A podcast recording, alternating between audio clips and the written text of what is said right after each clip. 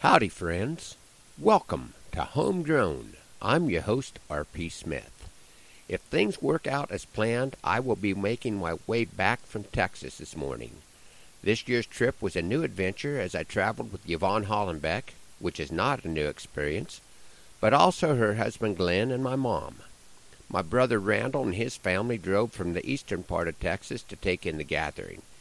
This is the first time I've had that many relatives attend a poetry gathering, and I'd like to extend a huge thank you to the Texas Cowboy Poetry Gathering for their hospitality. The discounted tickets for my nieces and nephew were very much appreciated. I did ask, tongue in cheek, if they offered a senior citizen discount, and was politely informed that since most of the audience attending cowboy poetry gatherings fall in that group, that discount was already built into the price. Since my brother will be in the audience, I may have to share a story or two from our growing up years. The first three of us Smith boys were spaced pretty close, just over three years from youngest to oldest. Then Randall came along three years later, which made him almost like an only child.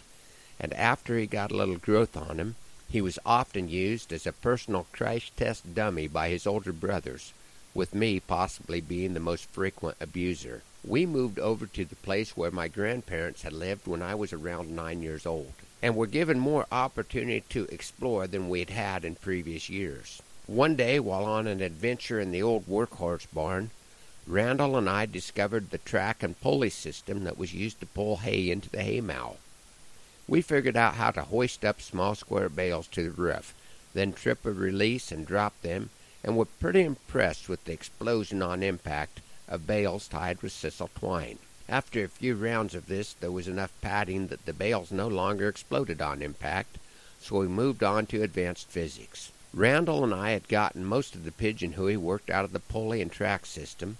We found that if we had one brother hang on the rope at the east end of the barn, and the other brother climb to the top of the haymow at the west end and jump off the platform, it could get kind of exciting.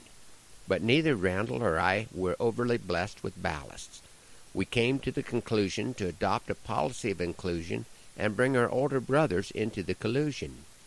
We still were not working with a lot of weight, but we did happen to have a neighbor kid visiting that day that was from a different genetic pool and would make up nearly three Smith brothers on his own. Going for maximum weight ratio and displacement force, we left the lightest Smith brother at the east end of the barn, with us other four boys climbing the ladder at the west end of the haymow. We did have the neighbor boy hang on to the rope underneath us. We were not complete idiots. It seemed like the trip down was fairly brisk. Thankfully, some of the pigeon poop on the track may have provided some necessary friction, but Randall's trip across the barn was fast and it looked like a lot of fun until he slammed into the wall above us. Fortunately, when he hit the wall, it stopped him, because if he had gone on through, he could have gotten hurt. I'm not wanting to get political this morning, but walls do stop people, and sometimes this can be a good thing, because it makes us think how to deal with the challenges. Do we go over, around, or through, or just back up and take another run at it like we talked my younger brother into doing. Let's revisit a poem this morning that I haven't called on for quite a while. I called this one Bugs. My little boy woke up crying. He was seeing bugs in a dream. Yet he wasn't awake enough to realize the bugs weren't real that made him scream. No matter how I brushed or swatted, I could not make 'em go away. So finally, out of desperation, I said, Let's give those bugs to Jesus when we pray. Together we asked the Lord to be the bug exterminator. As we finished our prayer, my boy drifted back to sleep. I said, Good night, buddy. We'll see you later.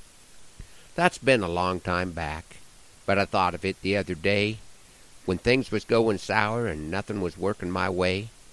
Sometimes I get so caught up in the world I don't take the time for prayer, and when I need my Lord the most, I'll act like he's not there. When I think of the trials he's seen me through, there is no doubting of his power, or if his love is true. But what I really can't understand is why I wait so long to go to him when I'm having troubles and things are going wrong. My problems aren't any bigger than the bugs that in my son's dreams he can see.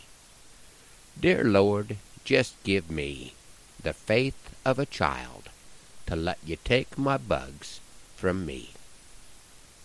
Thanks for riding along on Homegrown this morning, hoping that the Lord blesses you real good today, that He is raining on your place, and that our happy trails cross again soon.